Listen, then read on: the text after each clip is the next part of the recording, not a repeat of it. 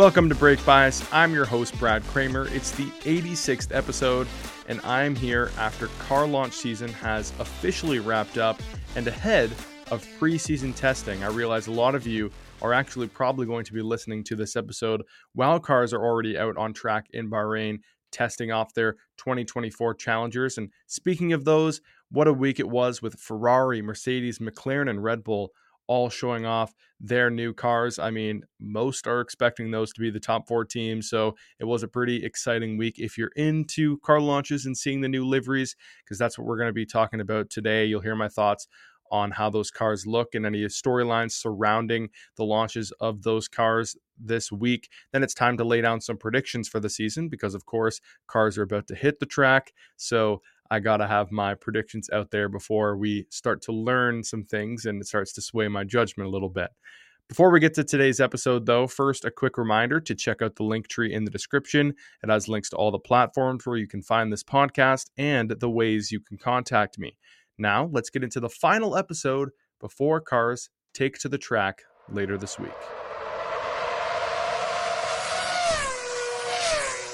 So, first off, we're starting with the reaction to Ferrari's car launch. This happened a week ago now. I, I, did forget that it was Family Day this past Monday in Canada. So, I was busy with the family and unfortunately couldn't record my podcast on time. Um, so, I am coming at you guys a day late. So, thank you for still tuning in. And I apologize for that. I'm really trying to cut that out this year. Um, but not off to a good start, I guess. So anyway, um, let let's just get straight into it with Ferrari. When when does the red car ever do anything wrong? I mean, the thing looks beautiful. I have a picture of it right now, so I'm I'm staring right at it. And for for YouTube listeners, I guess you, will be seeing it on the screen. If you're listening to it uh, just audio only, then um, you're not going to be able to see it. But hopefully, most of you have seen it anyway by now. Obviously, it's red. Shocking. Um, but it does have a little bit of yellow and black on it this year, more than usual.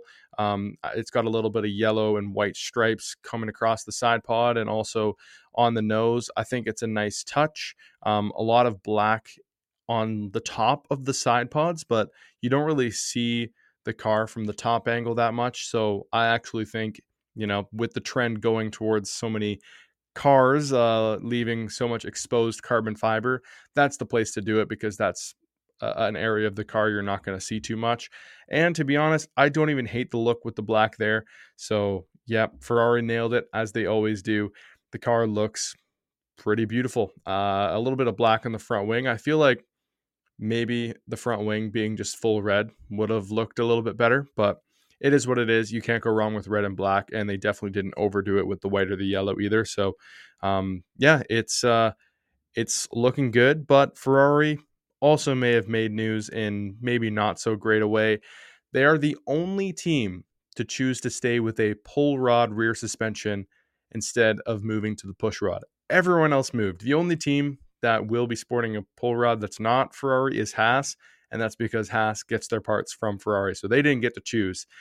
Now, this is something that other teams already had, and if they they didn't have it last year, like Mercedes, Aston Martin, and Williams, they all just switched. So it's it's pretty shocking to be out on your own for Ferrari, a, team that you think wouldn't make a mistake like that. I, I say mistake; it, it, might not be a mistake um, because Ferrari's technical director Enrico Cardile says it's not worth it for the benefits they get from their pull rod suspension in other areas, uh, or I guess rather push rod suspension. I guess I wrote out the wrong thing there because I was transcribing his quote. But anyway, um, Ferrari has a push rod suspension. They feel like they're getting other ben- benefits in other areas from that push rod, and it's not worth it to move to the pull rod suspension.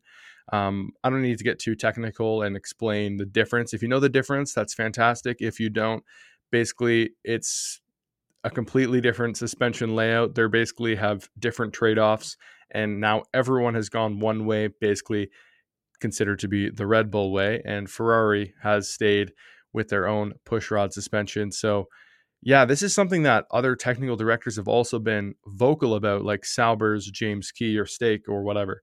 Um, he has said that there are clear advantages from moving uh, to the pull rod suspension aerodynamically. So, for someone to be that adamant about the advantages you get from moving to pull rod, it's kind of crazy that a team could be out on their own here. So that is a little bit scary. Um, but Ferrari does seem to be taking more of a strengthen the weaknesses type of approach instead of overhauling the car. After all, they were the closest to Red Bull at the end of last year. So if they can, you know, fix some of those issues they had, of course, a little bit with tire degradation, they were super wind sensitive. Um, the, the drivers both complained about peakiness a little bit here, but that seems to be the case with a lot of cars that aren't the Red Bull um, in this new regulation. So I'm interesting. To, I'm interested to see where Ferrari is next year. I feel like out of the gate, they actually probably will be the second fastest car behind Red Bull. However, I think over the course of the year, this uh, this issue of not overhauling the car, maybe they run into a bit of a development plateau. I don't know. It's going to reflect in my predictions later on. So let's move on to Mercedes. Wow. Uh, what a livery we got here. I'm going to put that up on the screen for YouTube listeners again. This has gone over well with the fans. Um, I don't think it's necessarily better than the Ferrari or Aston Martin, but neither of those were different. You know, this is a bold look that Mercedes just uh, uh, slapped on their car. And I think they pulled it off. The car is visibly different. It's got that green stripe that usually goes underneath the side pod. Now it's going over that kind of blends nicely with the gray on the nose. There's a bit of gradient on the back of the car. Um, it's it's a great look, I think, of mixing both these silver arrow looks of the past and then keeping their black. Of course, still a bit of exposed carbon on this car as well, but um, other people like to make a bigger deal of that than I do, I guess but it's also visibly different in terms of the aerodynamic package. And I, I try not to be too technical on this show because I'm not an expert. Um, but you can tell that it's just a completely of course it has the new pull rod but it's it's got a completely different chassis look to it. Those uh, really pronounced like shoulders that the mercedes had are now very they're much more flat. Um, the side pod inlet the side pod inlet rather is a bit of a p shape. That's uh, what you would see if you were facing the front of the car right uh, kind of where to down to the side of where the halo is. It's a little p shape instead of uh, the little um, letterbox that they had at the end of last year. Um, and yeah, just the overall side pod structure is looking a lot different.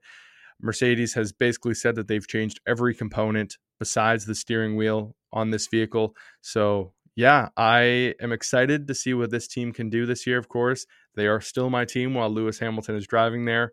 Um, it's it's a bit more like last year's Red Bull, um, which is not that surprising. It's a little bit surprising when we get to Red Bull and see what they came out with, but I'm not going to get ahead of myself. It's pretty cool though to see that it's not just a complete copy though. Mercedes is still innovating. For example, they have clearly the most unique front wing. It's very obvious to even the most untrained and untechnical eye. They have um, basically it looks like a part of the front wing is missing at the top in the in the middle, and it's just connected by a wire. And somehow that's legal. I, am not sure how they pulled it off, and I don't know what kind of aerodynamic benefits they get from that, but it's pretty cool. Um, also, at the front of the wing, it's almost like a little spoon that they have between the nose and the front wing, so it's pretty cool. Um, I guess that I'm going to leave it at that for my my technical analysis um, because I don't really have that type of expertise. Um, the cockpit has also been moved back as uh, requested by Lewis Hamilton. Uh, as I mentioned, the brand new suspension, of course. So we shall see if the characteristics change at all from the Mercedes of last two seasons. I think there might be some growing pains just learning a, brand new car. And like I said, the brand new characteristics of it. Hopefully, you would hope there would be some change with such an overhaul. Um, so, yeah, it's certainly going to be an interesting first few races for Mercedes. We'll see if they can really develop this new uh, philosophy, if you will, and start to close the gap from Red Bull. I don't think it's going to be drastic right out of the gates. It's going to take some time, but I think overhauling the car is definitely what they needed to do, and they have done it. So I'm excited. It's just, I feel like it's not going to be enough this year. It's going to be maybe next year, and then Hamilton's going to be gone. And then, of course, Ferrari is the one who potentially screwed themselves by not overhauling the car this year. So great days to be a Hamilton fan. But we'll see. We don't know anything yet. It's all just speculation.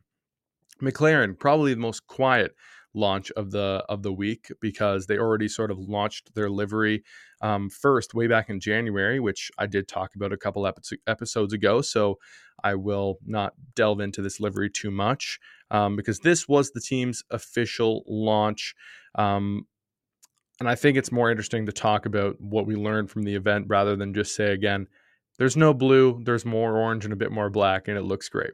Um, my main takeaway was that McLaren's very optimistic about the package they have, and they were also very secretive about it too. I, I really do believe that McLaren thinks that they have possibly even the best aerodynamic philosophy, better than Red Bulls, and that was evident last year by their performance in medium to high speed corners. I mean, especially the high speed corners. Like everyone was raving about the McLaren through the S's in Silverstone, and um, they were amazing in Japan and uh, Qatar, that has a lot of those high speed corners as well. It's all about making this car more drivable. McLaren has that weird tendency that all the drivers talk about of just not being able to to handle the car the way they want to. That's where Daniel Ricciardo's career basically went into the trash can because the McLaren just completely ruined his driving style. Obviously, Norris is an extremely adaptable driver. So I'm interested to see if they have sorted these issues out, which will allow you know the drivers to uh, get more of them out of themselves, and it should also uh, improve the slow speed performance of the car, which was a big issue last year. Same with uh, the performance under traction. But I'm interested to see if Lando can take himself to another level if he doesn't have to, um, you know, show off his amazing adapting abilities I'm curious to see yeah, if he can take that really that next step and maybe maybe because Oscar wasn't so used to driving such a weird car, maybe now he can extract even more from himself than Lando can. I think this battle could be very interesting this year.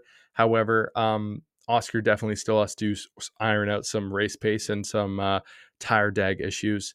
Either way, um, I think fixing the weaknesses of this car could make it an absolute beast. So I'm definitely excited to see what McLaren is up to because they were one of the more secretive uh, car launches, as I said as well, um, not showing off certain aspects of it. So they they also um, the race actually pointed out that last year during their shakedowns, all the videos of it, they were blurring out the floor edges, which is a pretty crazy tactic to do, especially when your their car was no good. It, it, they said going into Bahrain that they were going to be slow. What could you possibly be hiding?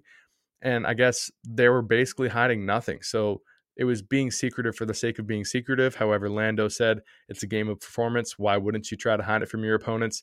I don't know. I see both arguments. So only time will tell if McLaren is actually hiding something big or if they're just being, you know, secretive for the sake of being secretive, as I said. So, yeah, they were talking a big game about catching Red Bull, um, but that was before Red Bull's launch, which was a perfect segue because the champions, the, the team everyone is trying to beat, they had a pretty loud launch, for lack of a better word. A lot to unpack here, not so much with livery because, well, it's pretty much the exact same to the minute, minute detail. I'll put it up on the screen here. Um, but yeah, I mean, you're looking at it. What what's different than last year? If you can actually pick out something that's different than last year, props to you because I can't. I, I thought maybe it was a bit of a darker blue. I'm probably wrong because I have no idea. Either way, though, I've always said it's a fantastic livery, and if it ain't broke, don't fix it. Um, but the story of this la- of this launch was obviously not the livery; it was the bodywork of the RB20, and this photo does not do a great job of of showing you that. I'll get another one up on the screen it kind of looks like last year's Mercedes, actually, maybe even a mix of uh, the Mercedes of 2022 and 2023. Even Max and Checo were surprised to see the difference. Uh, this may have been a masterstroke from uh, Red Bull to completely take the attention off of Christian Horner's situation because I was very, very surprised to see him at the launch. Um, I, am still going to get to that in a second, too. I don't want to get uh, too carried away and not talk about the car because uh, I think Adrian Newey and co may have done what Mercedes could not do in 2022, and that is pull off um, the sort of zero pod concept. However, this car is still completely different than the Mercedes.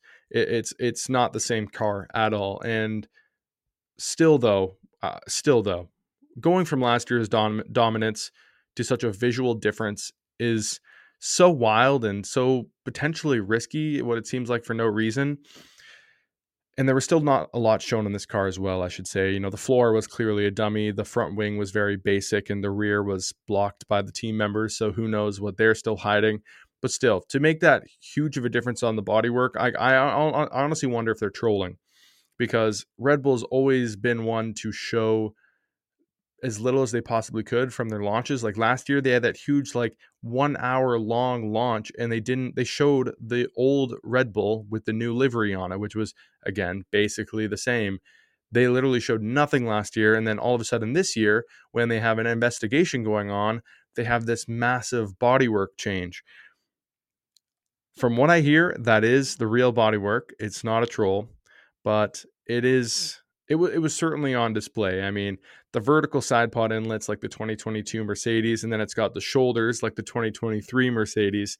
And it's basically the talk of the Formula One world right now. Anyone who watched the car launch, um, Red Bull had you know mastered platform control right from the beginning of the regulations, and that would allowed them to really flex their muscles last year.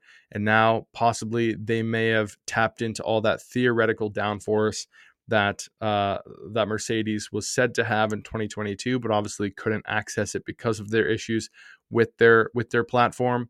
So it, this might just be an absolute machine. And I did warn you guys on the what you need to know episode. I said out of the gates, this Red Bull might be absolutely insane because they put all of their time towards this vehicle. Um, I keep saying vehicle. That sound. Why am I saying that today? I, am not really sure. That sounds so strange in the Formula One context. They put all of their all of their aerodynamic testing time into this car. Of course, they did have the penalty, but still, because of how dominant they were last year, they had all the time in the world to develop this car, and it clearly shows. Um, you know, the shoulders. Um, are are different than the Mercedes, but they're similar. You can see on the Red Bull that they dip down towards the rear instead of stay high on last year's Mercedes. Um, and there's an even bigger undercut now on the Red Bull than what there was on the 23 Mercedes, and and especially the 22 Mercedes because um, that first uh, iteration of of the Mercedes, the W14 or the W13, sorry. Um, it didn't even have an undercut. So this is still completely different. It's got the undercut, the shoulders dip down. It's it's a different look. But yeah, that um, amount of theoretical downforce that the 2022 car had apparently that it was going to have seconds on the field were some of the initial reports. Um, there's the Jordan guy on Twitter. If any of you guys are familiar with, uh, he had that famous tweet saying that the uh, innovation on the car was the one of the best things he'd ever seen, and then Advantage locked in for years. Uh, it's so funny. People are still trolling that guy on Twitter, um, so it, it's always funny to see that. But anyway, it's a scary proposition to think that Red Bull may have um, just jumped the field again while everyone is converging towards them. They're innovating again. That is such a bold move, um, and it's going to be a fun storyline to follow. But of course, making a big change is still risky when you're already so dominant. But Red Bull knows they can't stay stagnant or else teams will catch them. So they gotta, you know, push push the uh, the target a little bit further ahead. Um, so people aren't going to be right on their tails. That's the hope, right? So yeah, I uh, I'm sorry to give you the bad news. If you're hoping for a closer season, though, sorry guys. Um, we can hope they missed something, I guess. On another note, though, the Christian Horner stuff has to be addressed. Red Bull asked the media not to ask questions about the Horner investigation at the launch. Um, so they did avoid it during the launch, but they did allow media to ask questions afterwards. So, of course, some comments were made. Um, basically, without getting too much into everything that was said, the team was essentially preaching unity, and Christian was still emphatically denying the allegations. I still can't believe they put him front and center, though. I mean, he was even getting celebrated because the 2024 um, launch will be the 20th season for Red Bull, and he had been there right from the start. So that sort of made me think this is either getting overblown he'll be fine. Red Bull will be probably looking to keep this quiet. But however, since then, more has come out from the Dutch media Telegraph that Horner tried to settle with the female employee he allegedly acted inappropriately with.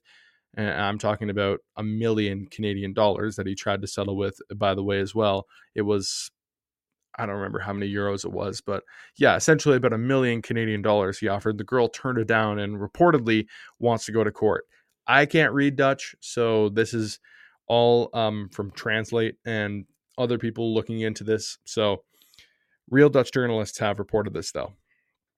If this goes on and Horner stays in his post, I feel like it will just be so distracting. It's so strange.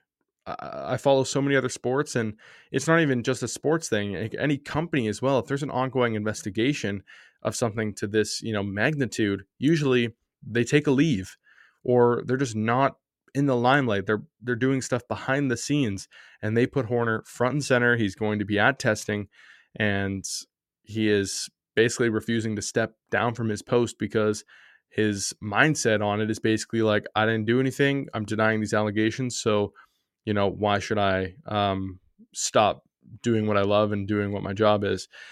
It's fair, but it's uh, it's it's pretty crazy. It's still too early to to you know say there's uh, definitively on on what's happening. Of course, there's still not enough detail to say for sure, but F1 has made an official statement saying they're aware of an investigation and they hope the matter is clarified as soon as possible, but with a thorough process. Um, so I don't know when this is going to be resolved, but he is probably most likely going to be on the pit wall for the first race of the season. Who knows how long this is going to take? But yeah, it's uh it's pretty crazy for this to be going on and him to just be continuing in his position as normal. We'll see if anything develops.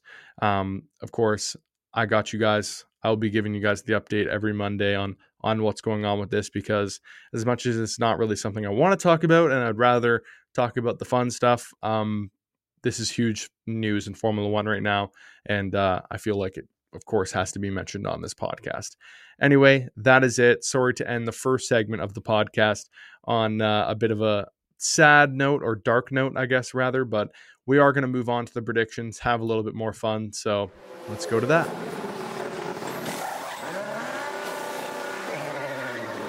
All right. This episode is all about pretty much laying out what I think is going to happen. I'm laying it out on the table for you guys so you can make fun of me half at the halfway point and when we do the breakies at the end of the year. Um, I, I love to always revisit my predictions from the beginning and and talk about my thought process then and then why I was so wrong because it's almost guaranteed to happen. But I'm confident about this first one. We're starting with the constructors. We're going 10 to 1, and then we're doing the drivers 20 to 1. I'm not going to talk too much about each team or driver and why I think they're going to be there. Maybe just a couple points and move on because we'll be here all day if I if I talk forever about just one team's position. Number 10 is a no-brainer. I feel like it's got to be Haas. They've came out and said pretty much right out of the gate that they're going to be probably the 10th fastest team. I don't have any faith in this team to develop. I'm not sure how this Ayao Komatsu regime is going to go. So I feel like they have to prove it to me before I really put my faith in them. Their drivers are not going to carry them to anything, but I think they're solid.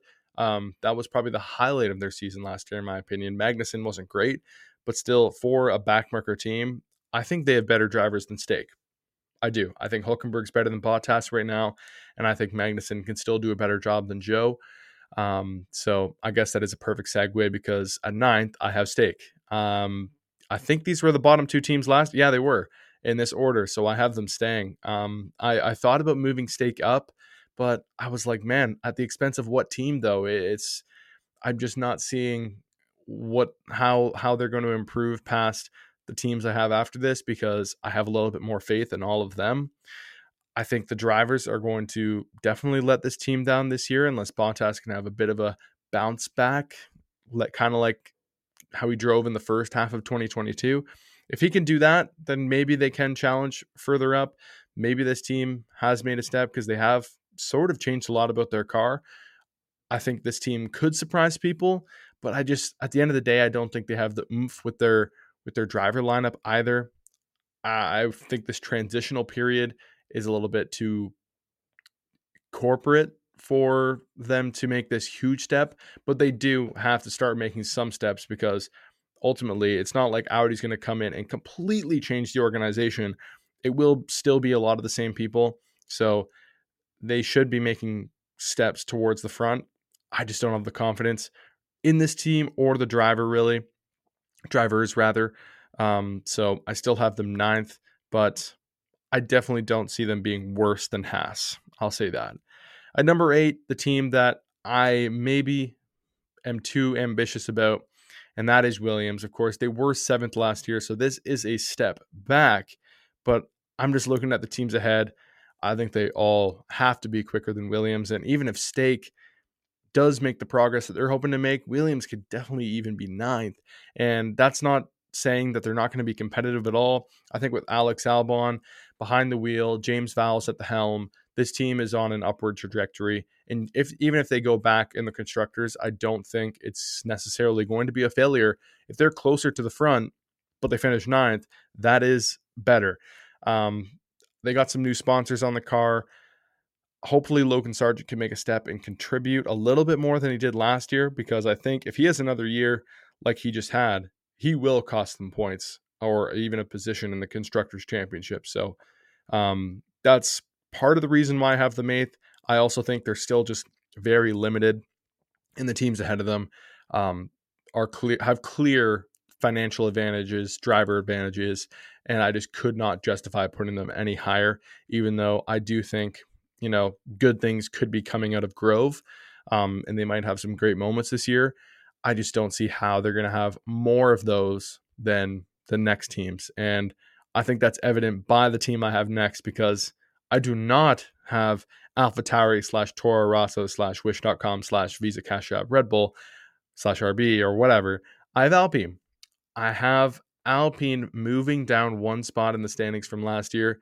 And I'll just get ahead of myself because I think there's a clear top five. I have V Carb or Toro Rosso, whatever I have them in sixth. So let me explain my thought process here because I think this might be one of the tightest battles on the grid this year. Yeah, I know that's a crazy thing to say. Alpine and VCarb are going to be going at it. Um, I don't have any faith in this Alpine team. I think they will be quicker than VCarb. I, I do. But I think reliability, their drivers, execution wise is what's going to cost them in the end. I think V Carb is going to do that a lot better than Alpine will. Um, but this is going to be a battle right to the end. I bet you in Bahrain, Alpine looks way better than them. I bet you by the end of the season, V Carb is going to somehow be ahead of them, and people are going to look at Alpine and be like, "How did you blow that? How have how have you let this happen?" Um, because that's just what Alpine does, in my opinion. You know, they're going to leave so many points on the table and that's what's going to cost them. I do think they're going to be comfortably ahead of the Williams, Stake, and Haas uh, group there. Um, but when you look at it, they're just all the teams besides arguably VCarb, of course, are clearly better than them. So even the most they could get is sixth. Um, so yeah, I, I honestly think that VCarb could definitely outperform them this year, especially with the uh, convergence they're kind of doing with Red Bull. Um, they developed great throughout the year. They have just as good of drivers, arguably. I think Tsunoda is almost on the level of Gasly now, and uh, Ricciardo and Ocon. I mean, that you could argue that's a wash too. I'd maybe give the slight edge to Alpine in that regard, but again, I just think that this team, this V Carb team, is going to execute better. I think they arguably might develop better, and it's possible that they come out of the gates with a great car just because of how much they've gone down the Red Bull route now. So we'll see. I think this team is going to be performing a little bit better than we have seen in the past couple years in these new regulations. So I've moved them up to six, and unfortunately, Alpine has to move down. So I do not think they're going to be faster than Alpine again. They will at some tracks or whatever for sure, but over the course of the season, I think they're going to benefit from Alpine's own mistakes, essentially. Then it's a big gap up to fifth. And as much as I would love to see this team keep it going, I do have Aston Martin in fifth. I can't bring myself to put them any higher because I feel like for that to happen, I have to believe that one of Ferrari, Mercedes, or McLaren are complete. They're going to completely bottle it, and I don't think any of them are going to screw up that badly because then it comes down to really what driver lineups do you have more faith in? And it's so clearly not Aston Martin because of Lance Stroll. He's so far off of the likes of uh, basically, if you look at the second driver in each team, Mercedes basically doesn't have one, but sure, let's just call it George Russell. Then there's Carlos Sainz, and then it's Oscar Piastri. Piastri, in his one season in Formula One, has done more than Stroll ever has. And then, of course, Sainz and, and Russell are so clear than Stroll.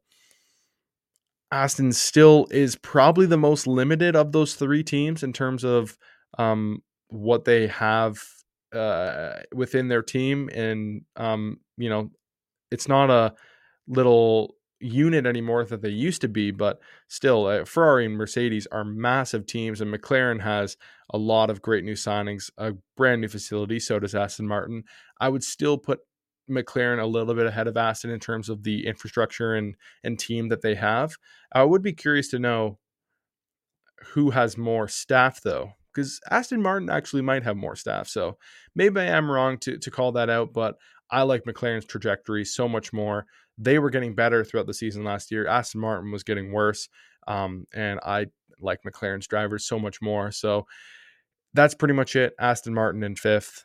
Number four, this might be a big surprise to you guys because I have Ferrari. I have Ferrari falling down to fourth. I, as I said earlier, I don't like the fact that they're on their own with the rear suspension. It makes me feel like they're missing something. I also just think that one team I have here is going to have a huge season and they're going to be they're going to establish themselves definitely as second fastest. We'll see if they can execute as well as the other team I have up here. So obviously, don't, you don't know if I'm talking about McLaren or Mercedes, um, but I think Ferrari might have a great start to the season and then really miss out on development this year. However, I do think things are starting to look a little bit different under Vasseur. Um, I have a lot more confidence in them, but just just from launch season, I'm not loving what I've been seeing and hearing out of Ferrari. I think it's still going to be close, but I think they're going to lose out to Mercedes and McLaren. At third, I have Mercedes. I think they execute better than McLaren, Ferrari, and Aston Martin. Yeah, they're pretty trash at pit stops and it drives me insane, but their driver lineup, you know, week in and week out is going to get solid points. I think there's a chance that once again, Mercedes maybe is the fourth fastest team. Ferrari might even be a little faster, but I, I take Mercedes all day because they execute so well. I do expect them to develop and be faster than Ferrari at the end of the year, to be honest. Um, but I do not have them ahead of McLaren because I think this is the year they take a huge, massive step and they probably win some races. I, I would take Lando Norris to win a race this year for sure. Um, I think at some of the high speed tracks, he might be mega. Um, so we'll see how it goes. Um, I, I, don't really have anything else to say on McLaren's front because, well, I guess I do actually. I think Oscar Piastri is going to take another step, and that's what's going to help them in the constructors for sure. Because if he performed like last year, I don't know if he would be able to help them achieve second because I don't think it's going to be night and day between McLaren, Mercedes, Ferrari. Like I think it's going to stay somewhat close as it was last year. But I think at a wide variety of tracks, McLaren is going to be quicker than the lot, uh, apart from Red Bull, who, of course, I have repeating as constructors champions once again. Um, I I do think it will be closer this year, just because last year is is going to be so hard to repeat. First of all, um, but inevitably, even with this massive evolution on the Red Bull, things are going to converge. I think they will here a little bit. They will probably still win half of the races, if not more. But I, I would take McLaren, Mercedes, Ferrari all to win a race this year. I'll say that right now. Um, so, yeah, Red Bull will repeat on the back of, of Max Verstappen. Checo's not going to be bad enough or the car's not going to be bad enough that Checo becomes a liability. That's why I think Checo will be back in 26, as I mentioned, uh, or in 25 rather, um, on last episode. So yeah, I think Red Bull's going to be just enough dominant or dominant enough, I should say, um, to make keeping Checo uh, worthwhile. Now we'll move on to the drivers. I'll rip through these a little bit quicker since you kind of already know what I think the pecking order is going to be in terms of performance. Um, so at 20th, I think Logan Sargeant is still going to be last. However, again, I think every driver will score points this year. I just I, I'm not sure I have the confidence in Sargeant to be consistent enough. I think he might take a small step and maybe have like, show off his raw pace a little bit more, but I don't think he's going to be very consistent. So unfortunately, I have him 20th. Then I have the Haas pairing. I have Hulkenberg ahead of Magnussen. So um, that's Magnussen 19, Hulkenberg 18. Then I have the stake pairing, Zhou, then Bottas. So Bottas, um, the leading one there in 16th. In 15th, I have Daniel Ricciardo because I think he's going to be close enough to Tsunoda, but still probably not going to be. I, I, to be honest, I, I'm just looking at the drivers I have placed ahead of him, and I find it really tough to justify putting him behind or putting him ahead rather of any of them. Because at 14, I have Alex Albon. I think even if the Williams is a bit of a step behind the VCARB, Albon is just such a stud that he's going to get some decent points.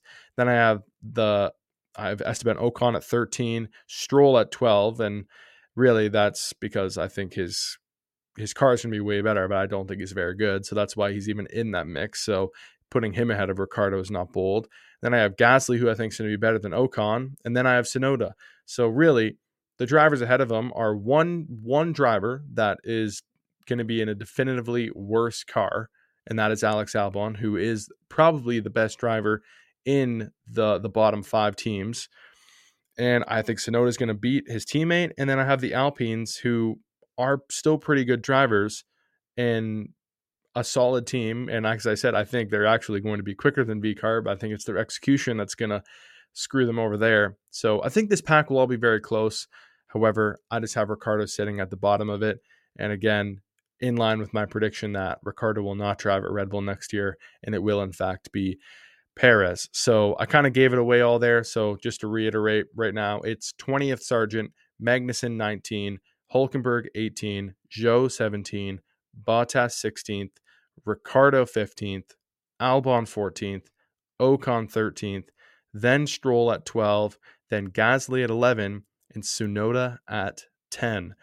Now into the final nine, and at the bottom of that final nine, it's Carlos Sainz. I, as I said, I have Ferrari in fourth. So putting him here, I think, makes a lot of sense. Just behind Fernando Alonso in eighth, who I think is just going to overachieve what's in that car. Of course, he's still somewhat near the bottom of that group because I think Aston Martin is going to be a tiny little step off the top four, but he still outscores Carlos Sainz and way outscores his teammate Stroll, who is going to be part of the reason why Aston Martin is in fifth, as I said. In seventh, I have George Russell. This is a tough one. I didn't know where to put because I think he is going to be closer than uh, to Hamilton than he was last year. However, where I've placed him makes it seem like maybe he's not going to be because I have a couple drivers in between. I still have Piastri in sixth, Leclerc in fifth, then Hamilton in fourth. So really, to be a couple spots in between there is probably going to be have a decent size uh, be a decent size gap there. But also if you remember last year there at the end there was a gap of like 15 points between four drivers and i think that could happen here. Um, so with mclaren being the second fastest piastri being about sixth feels right to me because i don't think he's going to be like ahead of perez. That would be you know a mega job. I don't think he's going to be that good this year but he's going to be solid and he's going to help mclaren get to that second place in the constructors. As for Leclerc, I think he has a fantastic season and overachieves into fifth. So that's why I have him ahead of Russell and ahead of Piastri. As for Hamilton, I think he goes out with a bang with Mercedes. I think he wins a race this year. Um, and I think he kind of continues the great job he was doing until the last few races of last year.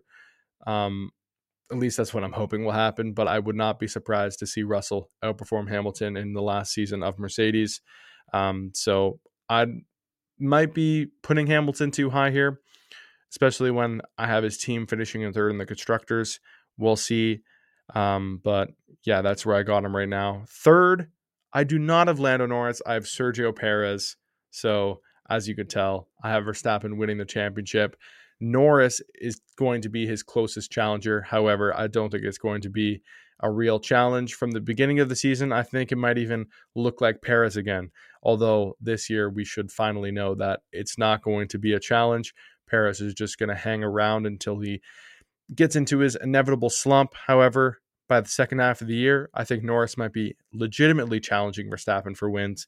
The gap in points is just going to be too big, and Verstappen is going to win his fourth world title. But the fact that Perez did not finish second in the championship again might give Red Bull some thought about replacing him. However, as I said, I think he stays with the team. So there you go. That's the 20. Verstappen number one, Norris number two, Perez number three. That's my top three. I think five drivers will win this year. I think both Red Bull drivers will win.